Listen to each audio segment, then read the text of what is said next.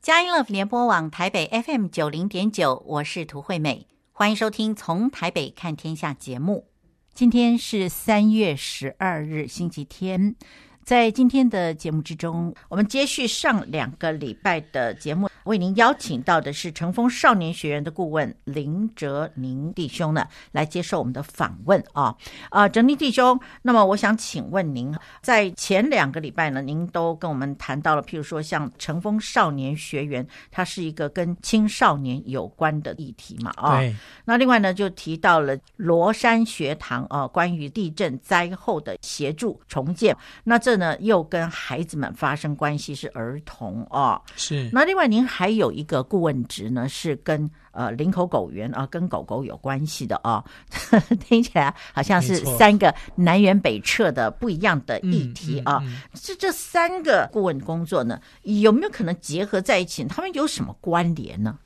哦，对，那个呃，图姐的问题问的 非常非常到位哈、我想，我们确实是哈、我我的呃，单单在罗山学堂，它的服务就是小一到小六的儿童。是那成风少年学院比较是国高中这个年龄层的青少年哈、是，那其实大家想说儿少儿少好像不分家，可在我眼里面，我觉得他们是完全属性不同的两种生物哈、那他们属性多么不同呢？我嗯举几个例子来让你们听听看哈、是就是说，好比说那个儿童比较需要成人来照顾，是，那是少年我们就会期待说他们是自我发展，就是他们自己能够自立发展。嗯哼一个是被照顾，一个是需要学会自己自立，并且未来可能要照顾别人，是所以这是一个不同哈、嗯哼，另外就是说，呃，儿童们需要更多的学习，多元学习，什么样的领域多一点来啊，多一点，呃，他们也看一看啊，那摸一摸啊，刺激一下，原原来这世界这么有趣。嗯哼，但是到少年哦，我们要逐渐让他生涯定焦，也就是说，在这么多选项当中啊，他要逐渐去聚练。他的一个人生发展的目标，当然我们不会说你现在就要决定，可是我们会希望说，我们在陪伴你的过程当中，啊、跟着你一起逐渐去锁定几个焦点，嗯好、所以是一个越来越多，一个是逐渐收敛哦。嗯那另外就是，我们可能孩子需要快乐学习，就是我们在很多时候的互动就会，呃，面对孩子很多的举止啊，或许有些不是那么恰当，我们都觉得没关系。在这个阶段，或许只要不太夸张的话，我们其实都会鼓励他们多一点自我表现嗯啊，或者说他们在当中可以很快乐的呃度过每个 moment 每个时刻。嗯但是我们到青少年的时候，就会发现到说，快乐很重要，但是节制更重要。是自我管理更重要。嗯是，所以你看，就说我们呃，儿童跟青少年才差了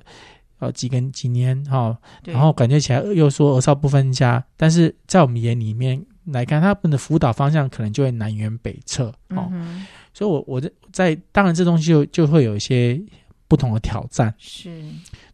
那像在我在那个呃罗山学堂的时候，我就常要给他们很具体清楚的答案，好比什么是黑，什么是白，嗯什么是你可以做的，什么是你不能做的。嗯，对，那你做了之后会有什么后果？是大概都要讲得清清楚楚。嗯那面对青少年的时候，我们就会说，就跟他说、啊、你怎么想的？嗯那除了黑白之外的，有没有一些模糊的地带？嗯哼好、那我们呃，举个举个我们常会用的一个例子，就在课堂上常学习一个例子，就是说有一个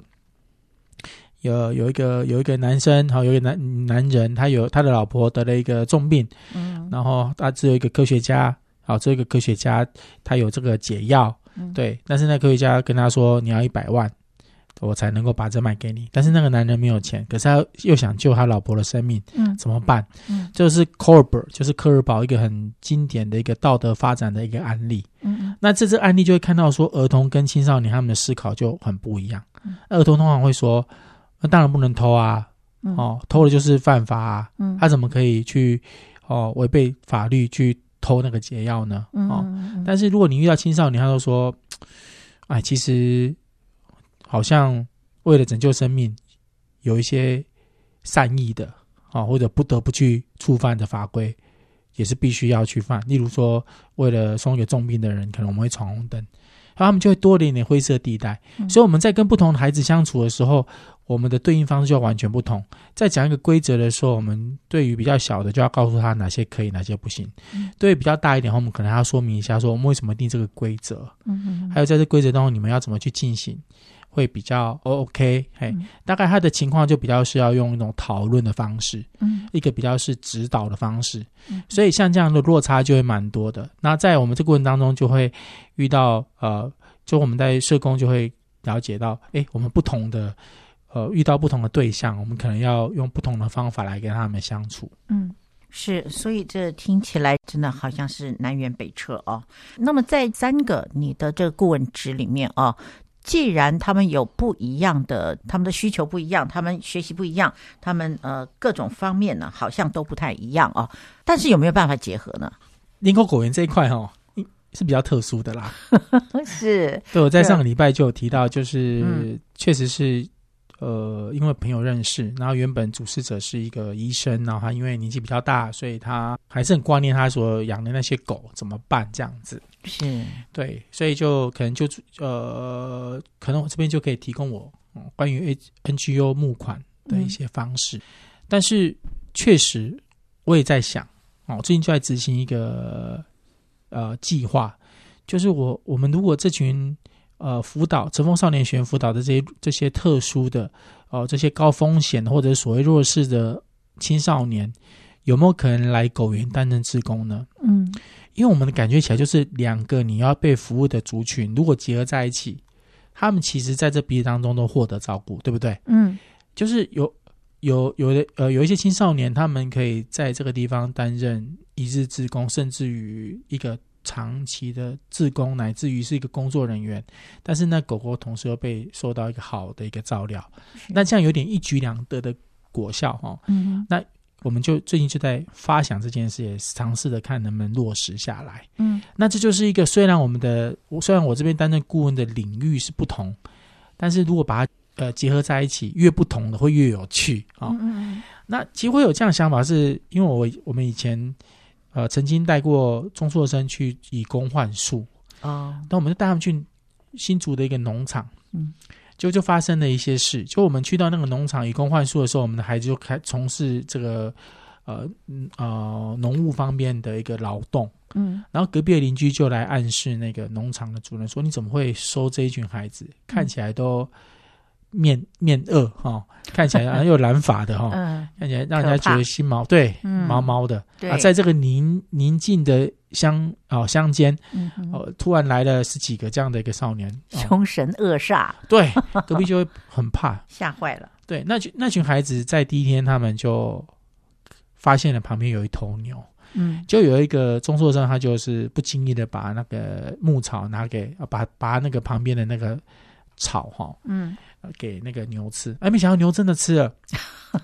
是，那其他孩子就争相做这件事。嗯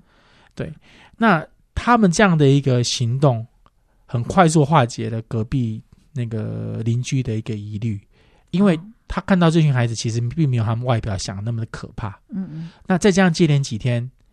好、他们就把原本的事情做完，还顺便帮了那个邻居的果园摘了一些水果。结果嗯 是到了第三天、第四天，那个隔壁邻居还煮了红豆汤来给他们吃，是，所以嗯整个几天之内就翻转。但里面就有个关键说，诶，这些有一些少年，甚至以前还有呃商人，好、商人或是商人未遂的一个一个一个这个偏差行为哈、嗯怎么来到这里会变这样？嗯哦，这是一个非常有趣的一个问题，就是说。我们的辅导很多孩子哈、他们对人可能比较残忍一 点，可他们是对动物是非常爱护的哦。好，在里面是，呃，养狗养猫的蛮多的，嗯嗯所以我就我就想说，哎，如果、呃、孩子能够利用这样机会跟这些动物接触，其实也是某种疗愈的方式。对于那些啊、原本中中辍生来说，也比消除一些暴力之气。嗯，是的，我们真的是试啊过才知道哦，我们都不知道有什么方法可以使这些孩子们呃化力气为祥和。我们也许试过这个方法，试过那个方法，结果发现，哎，怎么一头牛摆在他们面前的时候，他们突然之间变得好可爱，他们愿意去喂牛，而结果呢，邻居看他们也不是坏孩子，愿意煮红豆汤给他们吃， 所以这真的是太奇妙了哦。好，那我们现在稍微休息一下。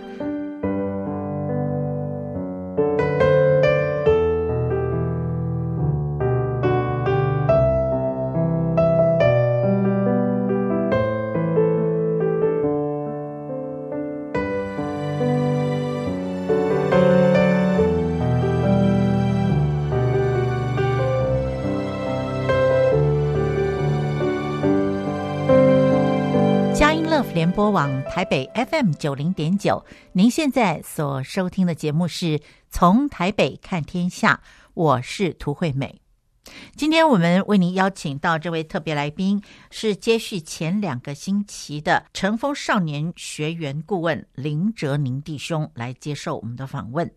在这第三集的这个节目之中呢，我们在探讨哲宁弟兄他有三个顾问职，那这三个顾问职虽然感觉是南辕北辙哦，那不知道呢有没有可能对这三者彼此之间可以有所贡献？那么接下来呢，我们来听哲宁弟兄跟我们介绍的另外一个例子。我再讲一个例子哈，嘿，我们曾经有一个孩子，呃，因为来这边上就业班，是，所以他被介绍到呃一个宠物美容去实习。嗯实习顾名思义就是并没有薪水。嗯那那我还记得那个小女孩，个子矮矮的，小小的，嗯，对，然后讲话很大声，嗯，对，看起来就像小辣椒，哦，是，对。但是她去到那个地方，后来没多久，那个宠物美容的老板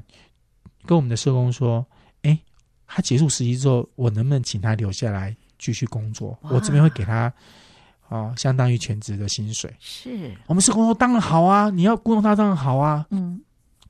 然后接下来就每隔一段时间就看到我们那个个子小小小辣椒的女生，嗯她来找社工，她没有上班的时候来找社工，有时候我们就看她手上就会有一点点那种伤痕，嗯对她都会轻描淡写说没啦，就是狗抓的。嗯嗯嗯，我们心里想说，哇塞，以前很轻松，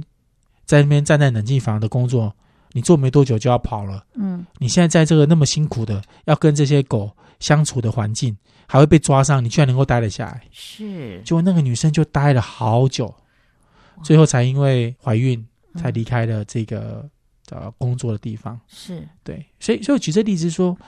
呃，这些孩子他乍看之下，也许他在学习上面可能不是那那么的有成就，嗯嗯，但是我相信上帝创造每个人都独一无二。我们的是重点就是把那个的独特性找出来，是，放在一个对的地方，嗯，他就会在这个工作当中找到很多的自信心，嗯是，因为那个成就感是无法取代嗯的。是，他们那个自我感觉良好之后，他们才会相信自己是可以去创造自己的人生。嗯，所以，我们就在这样的一个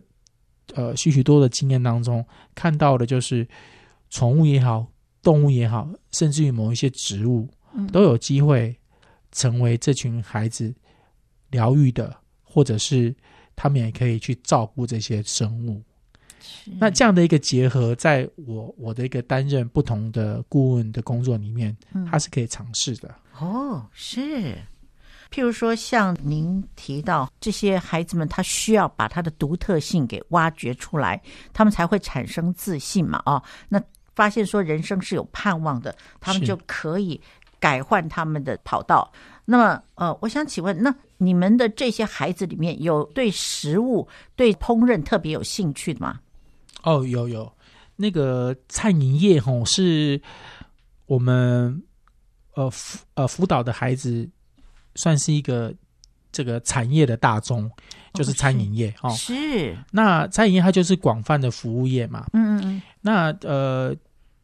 透过这些工作，确实可以让他们的呃，不论自我管理或者是一些行为举止更加的良好。嗯，就举个例来讲，就我们有孩子以前也是非常的呃，这个很多不好的习惯，来的也是呃意兴阑珊，然后经过我们的一些职训班之后，呃，他比较稳定下来了，然后啊，我们介绍他去工一工工作餐饮业，一一次两次，哦，都呃铩羽而归。嗯哼，就过了半年之后，我们就问他你现在在哪里？他说我现在在王品。哦他说啊，有没有搞错？他说没有啦，以前太幼稚了，以前做那些工作一直被废掉，后来我觉得我不能再继续下去。我们说你是不是在说梦话？这是真的是你讲出来的 吗？对，他说是没有错。就我们那一天来，后来那一天办了一个校友会，嗯哇，好多人都在很不错的一些地方工作。以前在那个工地打零工，他现在也是正式的职员了。嗯是哇，正式里面的工作者，那也有投投保、劳健保这些。那像刚刚提到的，就是呃，他对他们在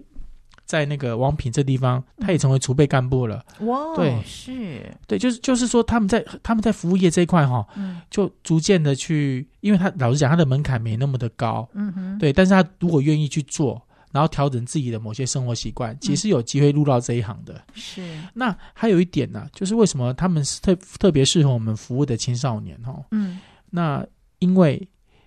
一个餐厅，好比说热炒店，嗯它有它可以需要不同的人才。嗯例如在外场，它可能就需要比较活泼一点啊、嗯比较愿意跟客人啊聊聊天的哈、 嗯的这样的一个特质。那可能在内场来讲，准备食材可能就需要比较沉默的。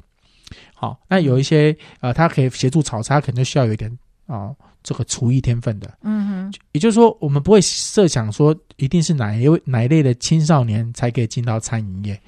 主要是他这个初步上的一开始的呃入门的门槛比较低，嗯对，就会让我们更有机会带他们到这个领域去。嗯那我们曾经有服务一个孩子，他几乎都不讲话，是然后我们都说他惜字如金，然后惜嗯那个惜字一哥，他都不讲话的。 是对嗯，然后我们再跟他讲，他最多是点头摇头。结果呢，我们把他介绍到我们那个陈峰少年学院对面的一个面包店。嗯那刚开始也是一样实习而已。嗯 嗯结果那个师傅也跟我反映说：“啊，你你们介绍这个孩子怎么都不讲话？”然后我们想完蛋了，要被退货。嗯哎、嗯过没多久没有被退货、哎，是啊，发生什么事？哦，那个师傅说：“哎、我教他，他居然都会做。”哦，结果呢，他在那一家做了六个月，是有薪水的六个月。哦做完之后，他又去回到他们家附近的面包店，他应征到那工作。是他现在还是神话一哥啊，但是他做出来的面包真的很好吃。对，你是有没有想过，就是说跟面团打交道，难道需要讲话吗？嗯嗯嗯，就有一天我们就悟出这个道理，说其实真的是，即便你都不大会去那么沉默的一个人，他还是可以在、呃这个，他可以在面包业里面找出一片天。是所以重点就在于说，我我们每个孩子他有哦，他在上帝创造他的时候是如此的那么独特，嗯我们嗯怎么去找出他们的独特性，是然后也找到那个舞台，嗯让他们能够发挥。我这边再举一个非常极端的例子。嗯就是有一个孩子，他自己的名，他只会写自己的名字，嗯一度也被认为他是不是智力不足，但是后来我们才发现他有阅读障碍，哦，他是他必须他对文字上面真的有很强的障碍，可是他只能做，他可还是可以学习，他做这个图像式的学习，嗯嗯好那我们有一次老师上一堂课，他就在做解说那个收音机的原理，嗯所以他就把收音机把它一个一个拆下来，然后告诉我们大家说这是一个电晶体，这是什么，把它讲到很细。嗯就一上课的时候，那位学生把那一台收音机全部都组合回来，那老师也吓一跳，哇，是老师还试着去转一下开关，就真的有真的有响，所以他没有被他玩坏 掉。是那面对这孩子，我们怎么教？他对语言都没有都没有办法，他文字方面真的是有点困难，怎么办？嗯后来我们就带他去，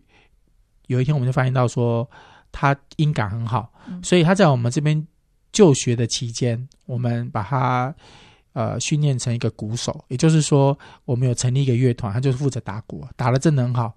那打鼓需不需要去看文字？不需要，原则上那个老师教他怎么节拍怎么打，再加上他天生的韵律感，所以他也做得很好。嗯后来呢，他在庙会里面专门去做那种所谓的广东鼓啊，据说是类似像这样的东西。总而言之，就是呃重要的节庆啊，嗯嗯重要的一些呃那个呃传统信仰的场合，嗯就会看得到他。那他的打鼓的技术哦，都是别人打一次，他就跟着学一次，学起来的。诶哇像这个东西不需要文字啊，是他一样可以学得很好。是所以，如果我们面对一个他的有学习障碍的，都可以找到他的一片天。其实，我觉得我们真的只要跟孩子多陪伴，相信每一位都有他特别恩赐的地方。是。是的，就好像哲宁弟兄所说的，上帝创造每一个人都是如此的独特啊。找出个人的独特性之后呢，放在对的地方，也就是给他们一个对的舞台，让他们去发挥呢，他们真的是可以重新开展一个新的人生。啊，譬如刚才哲宁所举的例子，省字一哥，他可以成为一个发展创意面团工作的一个呃开创者。那譬如说，像有阅读障碍的孩子呢，可以成为鼓手；譬如说，对人适应上有困难的，可以养狗啊，做狗狗的美容啊等等。这些事都需要我们的社工啊、我们的辅导人员呢，去用一个创意的眼光，用上帝的眼光，去为他们找到那个属于他们的舞台，呃，是属于他们独特的人格特质可以去发展的地方，那就对了。他们接下来就可以成为一个对社会有建设性贡献的人，这实在是太棒了。好，那我们现在休息一下啊、在音乐过后呢，我们继续来请教哲宁弟兄。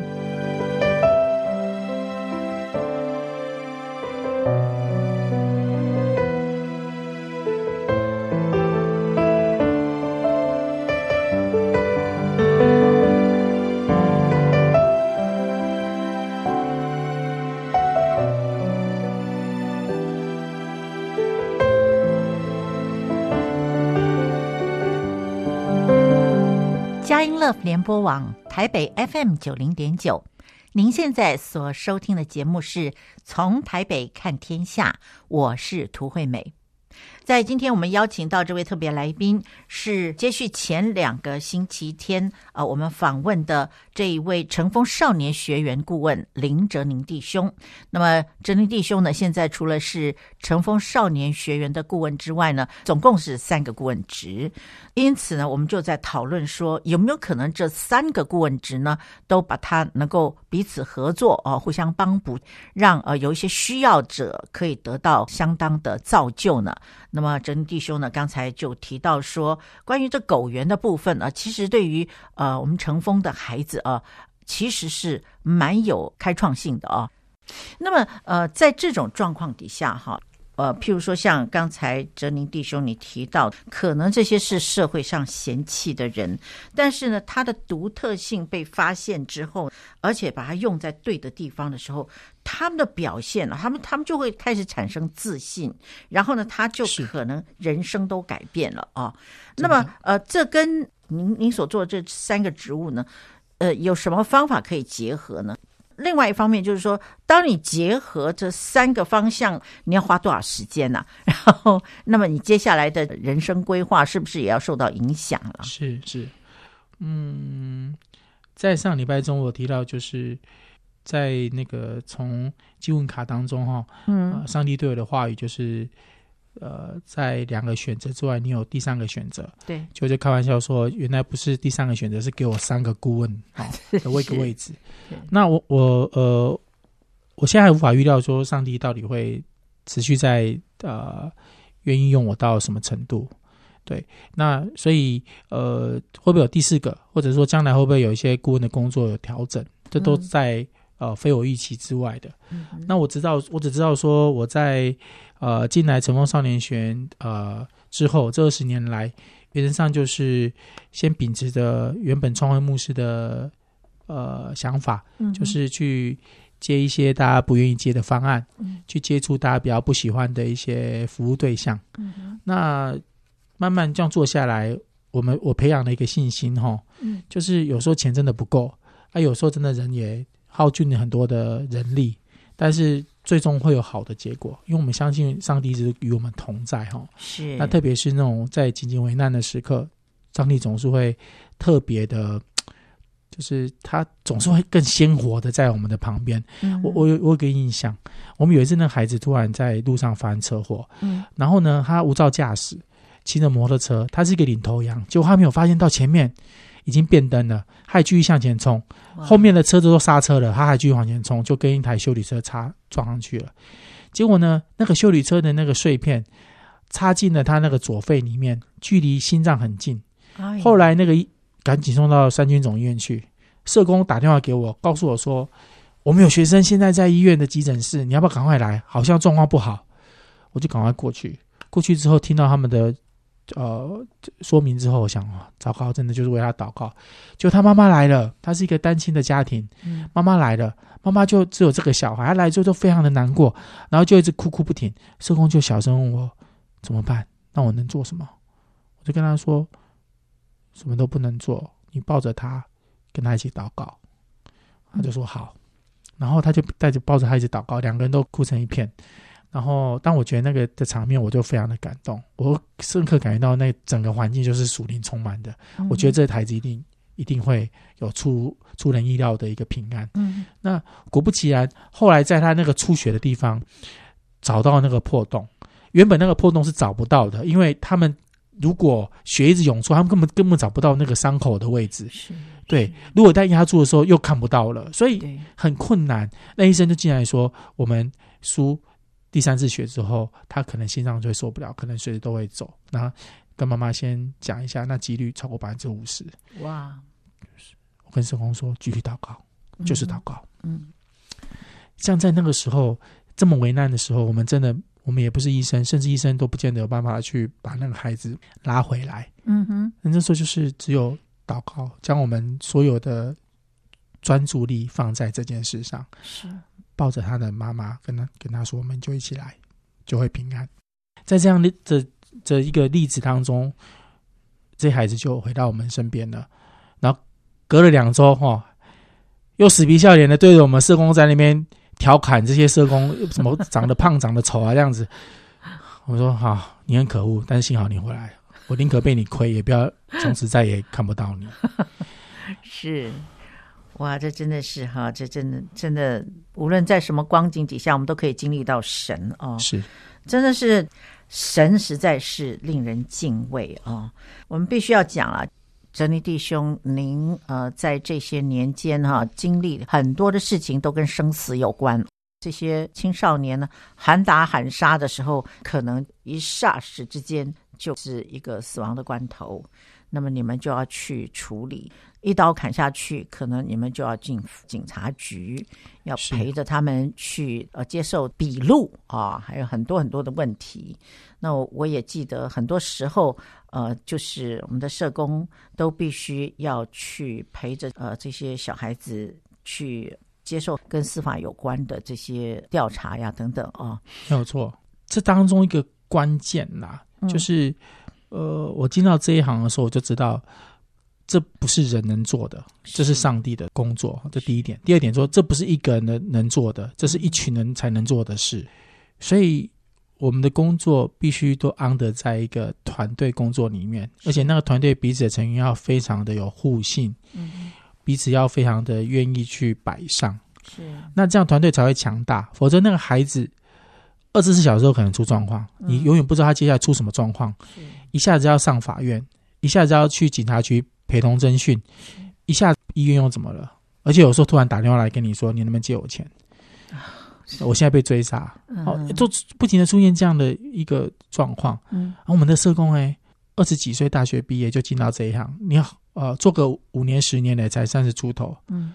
很多社会经验其实都不如这些已经在社会打滚许久的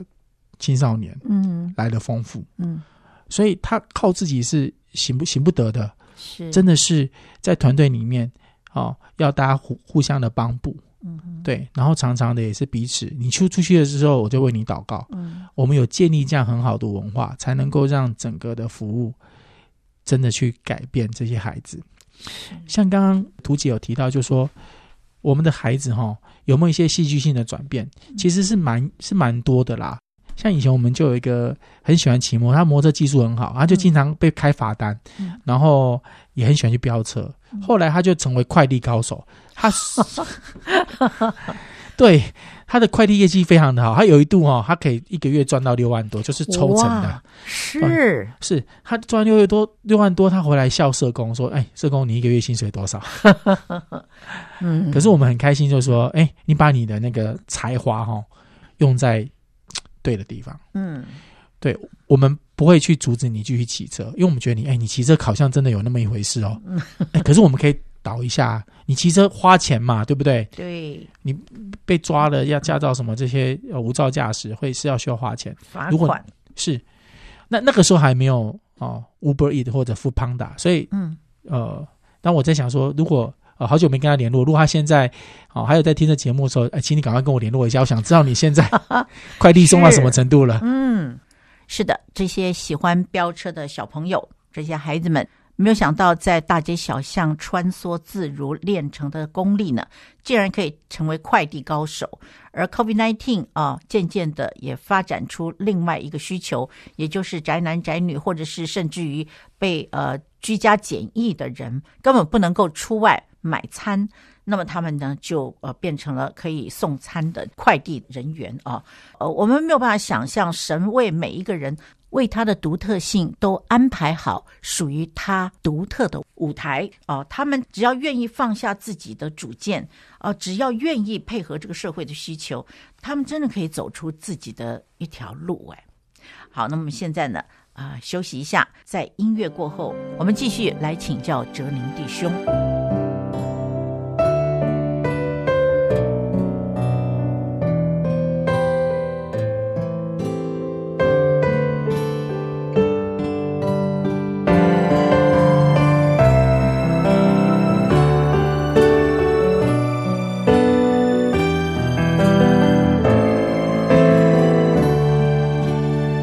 佳音乐联播网台北 FM 九零点九，您现在所收听的节目是《从台北看天下》，我是涂惠美。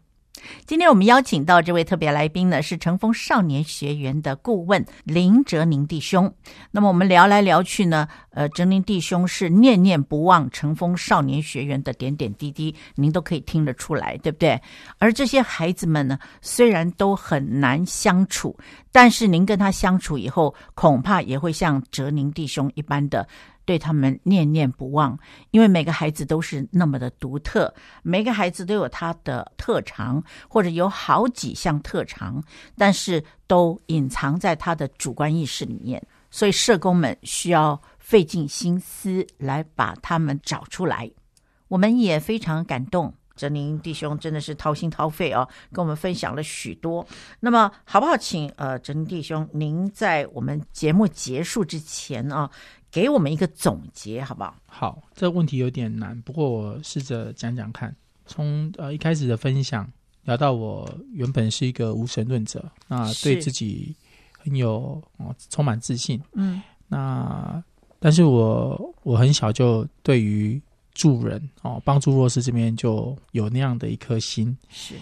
那但是在后来感谢上帝拣选了我，在这个行业不只是社工，嗯逐渐啊、呃往上爬。那个爬代表的不是一个职位，而是一个权柄，嗯也就是，说，我能利用这个权柄去做更多更大的事。嗯哼，那在这当中，我只能说，一直找机会让自己做好任何的准备。嗯那当有一天上帝给我一个新的工作，愿意差派我的时候，我就尽力把它做好。那常常在过程当中总不是那么的顺利，嗯嗯不过当这些看到自己的生命逐渐被建造，我也能够去影响更多人的时候，让许许多多的弱势，或者是身处在一些困苦当中的人，都因为我或者是我的团队蒙福。嗯，那这些人也很好奇，我背后的力量是来自于我们所敬爱的上帝。是我想，我做这些事情就是所谓的容身一人吧。 ，Amen。呃，我我忍不住想要再请教您一下哦，就是您带了这些孩子哦，就是每一个都是那么的独特的这些孩子啊、十多年啊、那么你你自己的孩子差不多也十多岁了嘛，对不对？是，所以换句话说，你跟你的孩子应该是无障碍沟通，是不 是？ 带孩子的过程，你有困难吗？呃，我我我我蛮喜欢他们的。嗯，是，是我那个工作的时候，有时候太无趣或者没没什么人，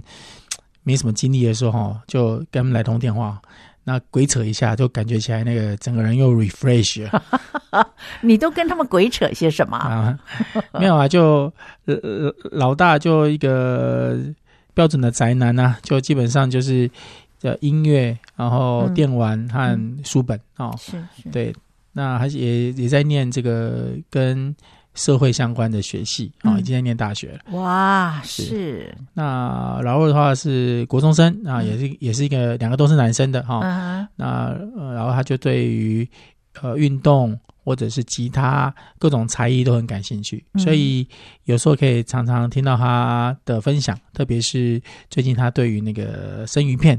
好、切生鱼片这些非常感兴趣。近期 是，哎，就我们有时候就约一个时间去基隆的坎仔顶，嗯好、嗯然后抓一只鱼呃鲜鱼回来，然后来自己做生鱼片，哇，是是嗯这样的一个生活，对我来讲是一个很重要的一个调剂。嗯所以感谢上帝，让我有两个很不一样，但是又非常有自己的想法，然后嗯常常成为我生命当中呃重要的一个力量的来源。是，好，那我们最后一个问题好了，我们问最后一个问题啊。那像你们这样子三个，这个一个宅男呐、然后一个呢到处跑的，这跟跳蚤一样的爸爸哈、那然后还有一个非常有才华，我一直有印象，那个老二啊，对烹饪很有一套，对不对？ 是，好，那么要管理你们三个人实在不容易啊、 你要稍微简单的跟我们描述一下您的妻子啊，究竟是怎么样来对待你们驾驭？ 对对对，我不敢这么讲了。是是是是是，怎么样子来服侍你们这三个不一样的独立的个体，然后服侍的那么好呢？我我都会说我老婆是很厉害的驯兽师哈。 因为面对是哦三种不同类型的动物，哦有可爱动 物啊，呃凶猛动物那种， 什么动物都有哈。嗯对，我我感谢老婆，就说在许多工作上面给予我的支持和那个嗯开放度啊。是然后她对，她也同样的呃同样的态度对两个孩子，所以才会呃，即便非常不同，可是他们在各自所感兴趣的领域也发展的蛮深刻的哈。嗯那是因为他们有一个蛮大被赋予的发展空间。是内人哈，刚好他也是在呃儿童的领域担任社工也许多年了，是所以说他对于女孩子的一个相处和陪伴哦，嗯也也在行。嗯那我刚好是青少年的，是有时候我们就开玩笑说，我们一人负责一段， 然后负责完了之后他们就长大了， 是就是啊他们自己的事了。啊，感谢主，都大学了嘛，对，是这实在是真的非常感谢主哎！这其实应该要感谢的是，呃，这个你们这个婚姻的设计师啊，也就是是上帝把你们安排的这么好，然后呢，又给你们这么好的孩子们啊，嗯让父亲的心转向儿子，儿子的心转向父亲，所以你们 Amen 都这个家呢是蒙福的。是我，们真的是非常非常感谢哲宁弟兄呢，今天来跟我们分享啊。总之，他的所有他他他这些职业啦、头衔啦，我们通通把他这个问到清清楚楚了啊。我们现在可以让哲宁弟兄休息了啊。应该是这样讲，就是说。我认识哲宁呢，已经有十多年了吧？是这您在成福少年学院一开始我们就是认识嘛，对不对？是十多年来，我都没有机会来请教你关于乘风少年学员的事情，真的哎，真的。那么，但是呢，呃，常常在接到代祷信啊，就知道说要怎么祷告，那个时候印象就来了。啊、是所以说，这些年间，我们可不可以说是在主里面这样子纪念的啊？是我可能要特别补充一点啦，嗯，呃，我觉得单靠我的力量是不够的，是以外我也要靠团队，也要靠上帝。其实我有一个很坚强的祷告大军作为我们的后盾。就我在聚会的台北荣耀堂啊、呃基本上都会希望我们每周将我们学员的大小事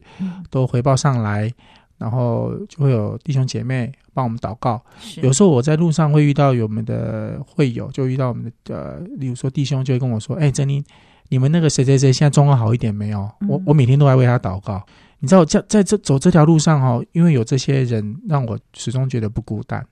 那也谢谢这些祷告大军们哦，嗯让我在整个工作当中总是时时能够感受到啊、属灵的空气在我的身旁。嗯所以这个部分是教会，它也是用另外一种方式，